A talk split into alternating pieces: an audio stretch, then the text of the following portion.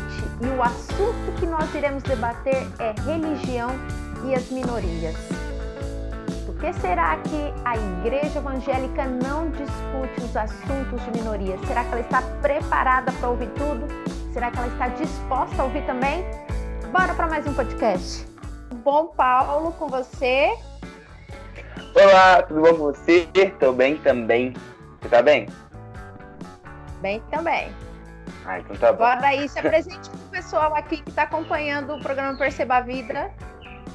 Oi, pessoal, tudo bom com vocês? Eu me chamo Paulo, é, eu sou estudante de Direito e cristão também. Eu possuo um canal no YouTube, onde eu compartilho um pouco das minhas experiências, daquilo que Jesus tem partilhado da minha vida, que eu tenho aprendido com ele, e as lições da vida também, né, que é bem complicado, mas que também é bem útil, tem tem 400 mil visualizações, assim, tem um pouquinho de gente que gosta de ver, então, graças a Deus. Mas é bem legal. Se ainda não conhece, vai lá, vou aproveitar o um merchanzinho. é, vai lá, vai lá no Carregando Sua Cruz lá no YouTube também bora curtir lá no Instagram e também curta a nossa página também, Perceba a Vida no Instagram, no YouTube e também não deixa de curtir que é a FMC TV no Facebook e Instagram. Aí, Paulo, bom, o tema de hoje vai ser religiosidade e minorias. Os assuntos de minorias, né, foi de alguma forma é, pela esquerda brasileira, né? Quando fala assuntos de minorias como aborto, LGBT, racismo, é, esses assuntos acabam sendo de alguma forma discutido mais pela esquerda e, e, isso tem atrapalhado no meio cristão. Você acha que a esquerda se empoderou de uma fala na qual nós, de alguma forma, deixamos de lado? É, eu acredito que, infelizmente, é, tudo aquilo que você não tomar uma decisão é tomar uma decisão, né? Então, eu acredito que tudo aquilo que a gente deixa de se posicionar, que a gente deixa de fazer, a gente já está tomando uma decisão. Eu estou escolhendo não falar sobre isso.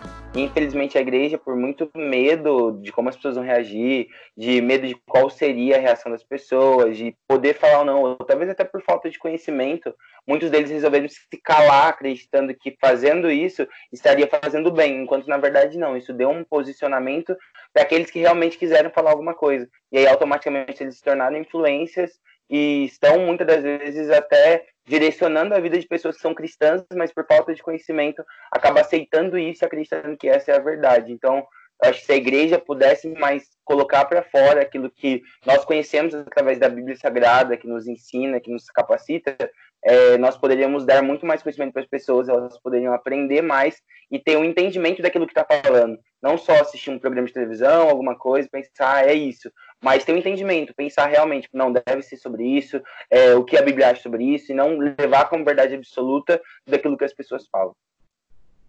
Bom, Paulo, você é um jovem influente, você é um jovem que trabalha, né, algumas questões, e você trabalha com, com o pessoal da LGBT. Como que você enxerga todo esse trabalho da igreja, o seu trabalho e da sociedade em si com essas pessoas?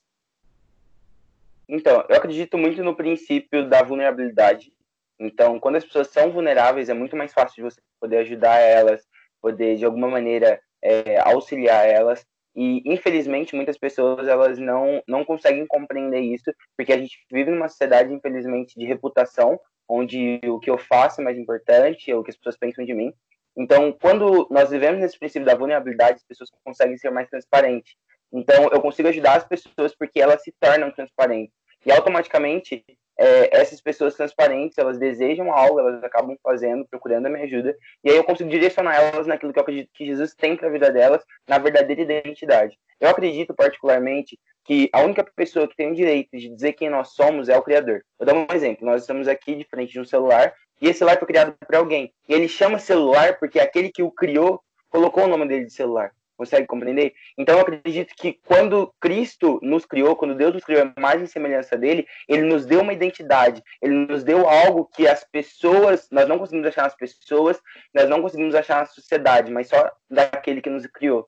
Entende? Eu acredito muito nesse princípio, que quando nós buscamos a fonte, que é o Criador, que é aquele que nos criou, nós podemos descobrir quem nós realmente somos. E se nós desejarmos, porque nós temos livre-arbítrio, é, existem pessoas que, como eu, como a igreja, que estão prontas para ajudar, para auxiliar, para amar acima de qualquer coisa, e essa vulnerabilidade ela vem através disso, porque quando eu sei que a pessoa me ama e ela não vai me julgar, independente daquilo que eu penso, daquilo que eu acredito, daquilo que eu estou passando, é, eu posso ser vulnerável com ela, porque eu sei que ela só vai me ajudar e não me julgar. Então, eu acredito muito nesse princípio. Quando a igreja começar a amar e compreender estão passando e vivendo, a gente vai conseguir auxiliar mais pessoas para levar elas a Cristo, que é o principal objetivo de todo cristão, acredito. Ah, então você acredita também que falta um pouco desse senso da igreja, é, julgar menos e ouvir mais? Acredito muito que sim, porque infelizmente, como eu disse, o lance da reputação é uma coisa muito, muito triste. Mas não só na, na, igreja, eu acho que é em todo lugar. Porque a igreja é um reflexo da sociedade, né? Infelizmente. As pessoas estão na sociedade elas estão na igreja. Então, as pessoas que frequentam lá fora, que, que julgam, elas vêm para a igreja e automaticamente elas fazem a mesma coisa que elas veem as pessoas fazendo lá fora. E aí, automaticamente, essas coisas acabam gerando nas outras pessoas esse preconceito. Por isso que a gente vê tantas pessoas com preconceito da igreja, porque elas têm essa mentalidade. Eu não vou para a igreja porque lá eles vão me julgar. É, por que, que, esses assuntos não são falados? Por medo de julgar. E, na verdade, Paulo fala, exortai-vos, mas exortai-vos em amor. Então é, é, essencial que a igreja exorte, é essencial que a igreja revele aquilo que a palavra de Deus está falando, mas sempre em amor. Porque na mesma intensidade que um pai ele corrige o filho, o pai dá amor, o pai dá carinho, faz todas as coisas. Então esse é o papel da igreja, eu acredito, que além de dar o amor, o carinho, também é exortar, que é essencial naquilo que nós acreditamos, naquilo que nós queremos viver. É que nem essa pauta que você trabalha muito com o pessoal da LGBT, que você tem é, essa a proximidade, eles fazem algum tipo de reclamação no quesito agora, sem ser igreja, a sociedade em si, em relação a eles? Sim. A maioria deles sempre falam que a própria sociedade, elas acabam excluindo eles, né? Porque pelo século XXI a gente sabe que o preconceito ainda é muito grande, como a gente estava falando em relação ao racismo e vários outros fatores. Então, automaticamente, esse preconceito social que é gerado dentro deles fazem com que eles se fechem e aí eles não conseguem mais confiar nas pessoas. E aí quem sofre é a igreja que vai tentar ajudar. Porque eles já estão fechados, já estão com preconceito, eles acham que a gente já vai chegar julgando, apontando, e automaticamente eles não conseguem se abrir com a gente como deveria. E como eu sempre falo, quanto mais vulnerável você for, mais profundo você vai poder conhecer de Deus e mais você vai poder ser curado. Porque o médico, quando ele vai tratar, ele expõe a ferida. Ele não deixa, não coloca um band-aid e deixa tampado. Na verdade, expõe, lava e limpa ela para depois ser curado. Ah, muito bacana. E bora, de, dentro de assuntos de minorias também, é, você já chegou a conversar com a galera que, que é do movimento, no caso, feminista? Teve algum contato? Sim, sim. Eu tenho bastante amigos de, do movimento feminismo. Acho que é um dos assuntos mais interessantes.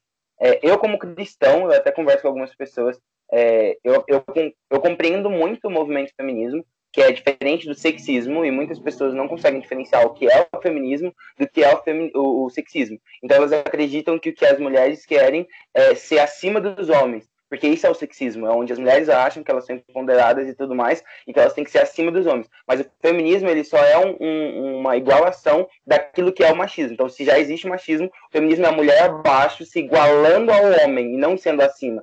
Tudo bem que grande parte das pessoas que aderem ao movimento feminismo, elas nem sequer sabem o que elas estão aderindo. E acham que realmente feminismo é a mulher indo acima e tudo mais. E é onde a igreja, muitas das vezes, ela se cala e usa até a carta de Coríntios para falar que a mulher deve ficar calada e todos os outros argumentos em relação àquela época, que é específico para a igreja de Coríntios, e eles usam esse texto para poder falar que as mulheres devem ser submissas, é, devem calar a boca ou simplesmente não ter opinião. E na verdade a submissão que, que Cristo está querendo dizer é a mulher entender quem ela é na sociedade, mas não numa, num, num, num ponto de você ser, ser diminuída, mas na verdade ser submissa. Você está entendendo o seu papel e está agindo naquilo que você pode agir. E eu conheço muita gente que faz parte desse feminismo, não é à toa que eu até conheço bastante sobre o movimento, que eu acho bem legal.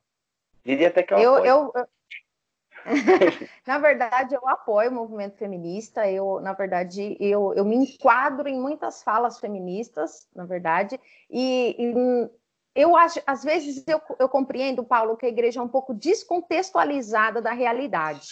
Por exemplo, eu, eu penso dessa forma, porque quando a gente vai pegar a Bíblia, naquela época, realmente as mulheres eram abaixo, sim. Então, infelizmente, a Bíblia ela não é muito um parâmetro, em boa parte dela, como algo de tipo modelagem para a mulher do século XXI. Por exemplo, as mulheres na, na, na, própria multiplicação do pães não foram contadas, porque elas não eram consideradas nem cidadãs. Isso eu também eu, eu tiro quando eu, eu, eu fui correr atrás da minha cidadania italiana, minha bisavó, ela, eles dentro da, da legislação italiana, eles entendem da seguinte forma: como na época a mulher não votava, logo ela não era cidadã, ela não é reconhecida como cidadã. Então, se eu tivesse um bisavô, um bisavô que fosse italiano, eu conseguiria a minha, como fala, a minha cidadania. Mas como era uma bisavó, eu não pude considerar. Então, assim, a sociedade meio que tem, é, tem essa construção. Infelizmente, na Bíblia, a gente vai ver muita coisa em, em, relação a isso, né? A mulher não tinha a fala, era sempre o homem. Quando vai falar sobre a linhagem, né? Nunca fala mulher, a linhagem de Jesus. Quando entra uma mulher, porque a mulher fez muita diferença naquela época, ela quebrou muitos paradigmas, mas também eu acho que a igreja esquece de trazer o evangelho de Cristo quando ele entra para falar com a mulher samaritana. Né, com a mulher que estava ali na, no, no poço para beber água. É ali nossa, Jesus desconstrói muita coisa e deixa um grande legado. Você acha que também a, a fala da igreja, que nem você falou de a fala de Coríntios, né? É, você não acha que isso daí acaba meio que falando, ah, vocês têm razão mesmo, a gente não, não serve nem de parâmetro para vocês, mulheres que estão buscando alguma coisa. Você percebe isso? Infelizmente, eu vejo que, é, como você mesmo disse, na própria genealogia de Jesus, tem, é citado mulheres, inclusive Tamar, que foi uma mulher que sofreu um abuso. Então, tipo, quão profundo é. é. Infelizmente, eu acredito que a sociedade ela, ela tem uma visão da igreja distorcida, porque algumas pessoas que se são influentes, mais do que aqueles que realmente têm conhecimento, eles estão expondo coisas que não são verdadeiras. Então, vou dar um exemplo. Tipo, eu, eu faço parte de um grupo de memes e eles sempre pegam na tecla em relação a isso, mulher feminismo e tal. E, e, eu vejo que é muito falta de conhecimento e de entendimento. Aí eles usam o argumento de que não existe pastora, porque a Bíblia fala que não existe pastora e só pastor. E é muito intenso isso, porque as pessoas elas querem enquadrar algo na época. E na época, o pastor que a Bíblia está dizendo é o pastor de ovelhas, não o pastor de um templo físico, entende? E as pessoas querem pegar aquele contexto da época, trazer para o século XXI e tentar usar o preconceito que é da pessoa e encaixar na Bíblia para poder falar que Deus está apoiando aquilo. Na verdade, eu vejo mais gente expondo as opiniões delas é, embasadas na Bíblia do que realmente a Bíblia está dizendo alguma coisa sobre aquele assunto ou, aquele, ou não assunto. Eu tenho um vídeo no meu canal sobre isso. Adoro. E, e, deixa eu te fazer uma outra pergunta. Você também já lidou, é, lidou com as pessoas que sofreram racismo, algum tipo de preconceito? Você chegou a abordar essa pauta também com o pessoal que você trabalha? É, então, como eu estava comentando com você ontem, né, que a gente estava conversando, é, infelizmente eu ainda não tive um tempo, uma oportunidade para falar sobre isso, mas eu acredito que seria essencial falar sobre isso, como eu sei que muitas, muitas igrejas, eu espero que tenha falado, que não tenha ficado só em 1906, quando houve o avivamento da Rosusa, que teve a separação das duas igrejas, porque na época tinha a igreja de brancos e a igreja de negros, tendo em vista que era, era necessário, é, que não fique só nisso, mas é necessário a gente falar. Eu, particularmente, ainda não abordei, então desejo abordar, é um tema que eu, que eu preciso refletir mais, é, eu já sofri alguma coisa assim, mas não diria num, numa intensidade, por isso que eu não costumo falar que, que eu sei o que é um racismo, porque eu não sofri na intensidade que eu já ouvi pessoas sofrendo. Como você mesmo tem um trabalho em relação a isso, você fez com as mulheres de cabelo, cabelo crespo, e elas contaram histórias realmente severas, como uma amiga minha, que ela até participou do seu trabalho, e ela falou sobre a história que ela sofreu e tal. Então, infelizmente, é real isso. A sociedade ainda pratica isso, apesar de muita gente acreditar que não, que acabou mas infelizmente isso é verdadeiro. E acho que nós poderíamos posicionar, nós como igreja, nós como corpo, nós como sociedade mesmo. E você acha que a religião em si, sem ser só a religião evangélica, católica, budista, todas as religiões, elas meio que se cala também nos assuntos? Você percebe isso, que elas se calam também em relação a esses assuntos de minoria, como a gente pode dizer? Eu acho que existem algumas religiões que não têm tanta influência social, que falam mais sobre isso, mas são religiões que elas falam, eu vejo mais por uma questão de desejar ter mais adeptos. Então elas falam aquilo que o povo quer ouvir para automaticamente conseguir tipo, aquilo que eles desejam. Então, mas socialmente, sobre uma pessoa que realmente eu vejo que deseja fazer, Porque, ou não, a influência da religião, como ela é tão influente até em relação ao Estado, nós precisamos entender que não só eu falar num púlpito, mas eu capacitar pessoas para estar no plenário nos representando, capacitar pessoas para estar no Congresso, essas pessoas que têm uma influência maior do que a gente. Porque apesar da gente poder falar sobre nossa opinião, a gente expressar o nosso direito, existem pessoas que podem agir em relação a isso. Porque, infelizmente, nem eu e nem você não criamos projetos de lei, mas a gente pode direcionar pessoas que vão ter essa autoridade, pessoas que vão poder fazer isso. Então, se a igreja entendesse esse poder que eles possuem em direcionar pessoas, em capacitar pessoas, essas pessoas elas iriam voar. Eu vi uma frase na frente da escola que diz assim: há escolas que são gaiolas e há escolas que são asas. E eu peguei isso muito para quesito religioso, porque há igrejas que são gaiolas e há igrejas que são asas. Então, se a igreja entender que ela pode ser asa, ela pode direcionar muita gente para fazer muito mais coisas do que a pessoa tão pronta. Mas, infelizmente, muitos de nós tentamos ser gaiolas. A gente quer aprender as pessoas a viver com a gente, porque são reflexos de dependências emocionais que nós possuímos ou de traumas que nós ainda passamos e que nós não resolvemos lidar. Então, se a igreja pudesse se posicionar mais sobre isso, em relação a todas as religiões em si, eu acho que o mundo encontraria a tanta paz que todo mundo quer pregar. É isso aí. Ô, Paulo, você estava falando a questões políticas, né? O que eu vejo muito é assim, é, o, vai uma pessoa a se candidatar né, no meio no meio político que é cristão, então ele fala aquilo que a igreja quer ouvir, porque é dessa forma aí ele ganha o voto da igreja e chegando lá ele tem que falar as mesmas falas, repetir isso o tempo todo para que os evangélicos sintam o seu ego, né, acariciado, né, e não resolver os problemas sociais que nós temos visto. Será que é hora de nós mudarmos também a forma de nós votarmos? Isso eu tenho plena convicção. Até porque a gente viu grandes candidatos que apoiou a igreja protestante e no outro dia postou vídeo em outros, outras determinadas religiões. Então a gente percebe que ali era só uma espécie de, de conduzir um povo que, infelizmente, é, é muito levado por dogmas e por pessoas e que automaticamente acaba sendo influenciado. Muita gente votou na época da eleição, pegou um santinho, né, que é o que o pessoal costuma dizer, e nesse santinho tinha tudo que estavam falando ali que tinha que votar e pronto, só por um candidato que deveria ser cristão, aí ele votou em tudo aquilo sem nem saber quais eram os projetos, quais eram as coisas, e aí depois cai, cai em cima da igreja, né? Aí sobra a responsabilidade para a igreja. Então acho que também tem que ter uma posição de nós, nós como sociedade, nós como pessoas, porque se nós fazemos parte do corpo e a igreja é um corpo, eu também tenho que me posicionar, eu também tenho que estudar, eu também tenho que ir atrás. A, a igreja de Paulo, de Atos, a Bíblia fala que eles consultavam as escrituras quando Paulo pregava. Entende? Hoje em dia poucas pessoas consultam. Elas ouvem algo, levam como uma verdade absoluta e pronto, essa é a verdade. E não vai pegar sua Bíblia para ler se realmente é o que Deus está falando, não vai ver se os reis, se as autoridades, os magistrados da época, como eles direcionavam, como era a sabedoria deles, entende? Infelizmente, muitos de nós estamos dessa maneira. Não estamos consultando nada e querendo jogar a nossa responsabilidade em cima de alguém. É, eu também percebo isso. Eu, eu, a partir de mim, eu comecei a fazer essa autoanálise de uns tempos para cá. Falei assim, não, peraí, começa comigo. Então, come... o problema começa comigo, né? Acho que quando a gente se empodera, fala, não, o problema começa comigo, vamos mudar, acho que as coisas começam a mudar também.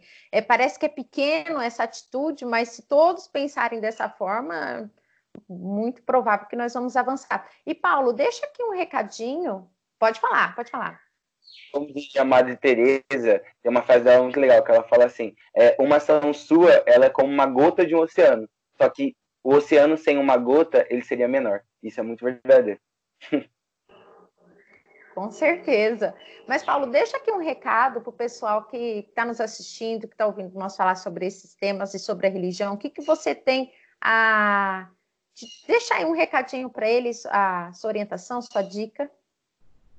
Bom, se você é alguém da sociedade ou é um cristão e reconhece essa necessidade das, da igreja em falar sobre isso, Entenda que a igreja é um corpo, então você faz parte de um corpo, você é um membro, e esse membro, em conjunto com o corpo, ele tem uma função social, você tem ofícios, eu tenho certeza que você tem uma profissão, você não tem, você vai ter futuramente, você está incluso em vários meios sociais, seja trabalho, seja lugares que você frequenta, então saiba que você tem autoridade, você possui discernimento para poder é, revelar aquilo que a Bíblia fala. Então, eu poderia te convidar a ler a Bíblia, que seria o mínimo que você poderia fazer como cristão, se você for. E se você não for cristão, eu também te convido a ler a Bíblia, porque a Bíblia é o livro mais vendido do mundo, é um livro cheio de sabedoria, cheio de história, que eu tenho certeza que direcionaria muitas coisas. E automaticamente pegar aquilo que for útil, absorver daquilo que Deus está falando. Eu, como cristão, acredito que ela, ela completamente é útil. Mas se você não for, respeito a sua opinião e acredito que se nós começarmos a se posicionar e entender que a atitude começa nossa, nós temos que tomar uma posição, nós precisamos fazer algo, nós precisamos se levantar e falar sobre isso, porque é muito fácil a gente apontar em relação ao que as pessoas têm que fazer, mas é difícil para a gente se levantar e falar, pô, se eu estou falando da igreja, eu estou me incluindo. Então, se a igreja não está falando, é porque eu não estou fazendo. Se a, a sociedade não está agindo, é porque eu não estou agindo. Então, não só em relação a, a parte de, de uma atitude que eu tenho que tomar, mas também na parte de relação política, como a gente comentou. Então, tipo, na hora de votar, você pensa que você está elegendo alguém que vai dizer o que você acredita. Então perceba que você está impondo à pessoa uma autoridade daquilo que você pensa, entende? Então que você possa compreender isso na hora de expor aquilo que você acredita, é, ter uma, uma atitude como cristão, ler a Bíblia, ler a palavra, conhecer mais de Cristo, se relacionar com Cristo, porque os problemas sociais eles vão acabar quando a gente entender que nós precisamos fazer alguma coisa e não julgar. Porque é muito fácil eu gravar esse vídeo e falar, ah, vocês têm que fazer algo.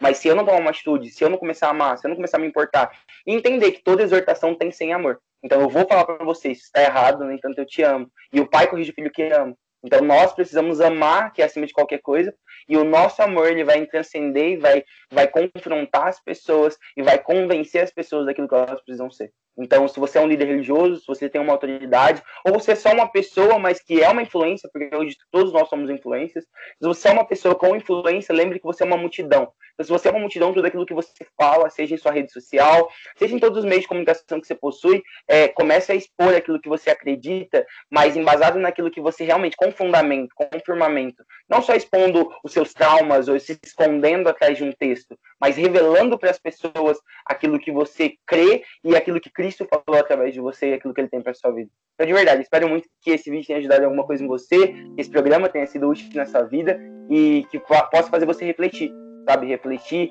sobre os temas, refletir sobre o que você tem falado, refletir, é, vou dar um exemplo, tipo, abuso sexual. Recentemente eu gravei um vídeo sobre abuso e uma menina falou pra mim, nossa, eu nunca tinha parado pra pensar o que uma pessoa que sofreu abuso pensava. O que ela pensava, o que ela sofreu. Então, esse vídeo vem fazer refletir em relação a LGBT dentro da igreja, racismo, abuso, drogas, partido político, feminismo, sabe? Você procurar fundo o que a Bíblia diz sobre isso e não só levar como um dogma aquilo que as pessoas te falaram. E é isso. Ah, perfeito. E eu também quero deixar um recadinho para você. Eu acho que a, o que ele está falando também é tá falando aquilo que a gente sempre bate na tecla, né? É amar o próximo como a ti mesmo. Como que você gostaria de ser ouvido quando você tivesse algum problema e tivesse uma situação que você gostaria de resolver ou gostaria de, de superar? Né? Como que você gostaria? Acho que está faltando essa empatia, está faltando amor e é muito triste porque a gente vê que tá, estamos caminhando para o fim, né? Jesus sempre diz, né? No, quando estiver perto da minha chegada, é, o amor se esfriaria, teria muita falta de amor. E o que a gente está vendo é a falta de amor. E ele fala: persevere, persevere. O que é para a gente perseverar? A gente, tem que perseverar nos princípios cristãos, que é amar o próximo como a nós mesmos. É nós, é nós sabemos ouvir, é nós levar Cristo para essas pessoas e deixar que elas também tomem a sua decisão. Cristo nunca impôs sua decisão. Cristo falava com elas, né, e deixava que elas se resolvessem elas têm que se resolver, porque se elas não resolver, como que ela vai conseguir alcançar a sua salvação? A salvação é uma resolução de nós com Cristo, né? Eu acho que eu acho que falta um pouco desse entendimento para nós todos. Então, quero deixar também esse recado. Paulo, muito obrigado pela sua participação. Muito obrigado por você estar aqui contribuindo com a sua voz, o seu, com, o seu, seu jeito especial de falar, com esse trabalho maravilhoso que você, você faz com os jovens. Eu sei que é um trabalho que você começou do zero, né, que a gente vem acompanhando, né, com zero, e o Paulo tem assim crescido em números exatamente, gente, por essas pessoas que vocês estão vendo, que não é nada fingido, né? É uma verdade que ele carrega. E eu sou super fã do seu trabalho, sou super fã de você, viu, Paulo? Tá joia? Muito obrigado. Deus abençoe você. E não se esquece de se inscrever no nosso canal. Não esquece de você estar sempre seguindo nós. E ó, e dá também um up lá, dá uma seguidinha lá no Bazar da Gabi, patrocinou essa linda blusa aqui para esse canal, para esse programa, do nosso canal, tá bom? Obrigada para todos vocês. Um beijo, Paulo. Tchau, tchau. Oi? Obrigado pelo tchau, convite. Tchau. tchau. Ah, eu que agradeço. Tchau, tchau.